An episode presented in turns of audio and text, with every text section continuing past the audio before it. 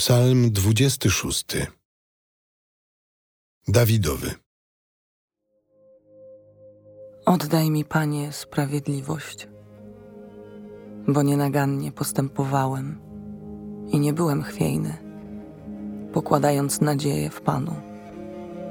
Doświadcz mnie, Panie, wystaw mnie na próbę, wybadaj moje nerki i serce bo mam przed oczyma Twoją łaskawość i postępuję w Twej prawdzie.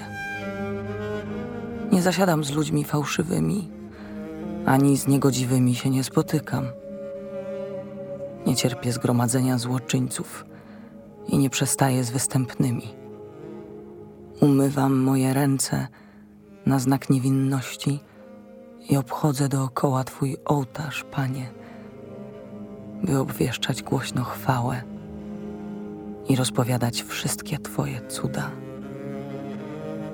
Panie, miłuję dom, w którym mieszkasz i miejsce, gdzie przebywa Twoja chwała.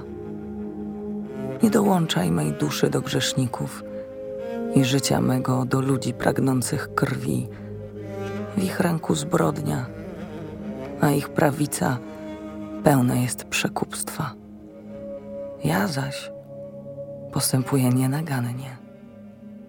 Wyzwól mnie i zmiłuj się nade mną. Moja stopa stoi na równej drodze. Na zgromadzeniach błogosławię Pana.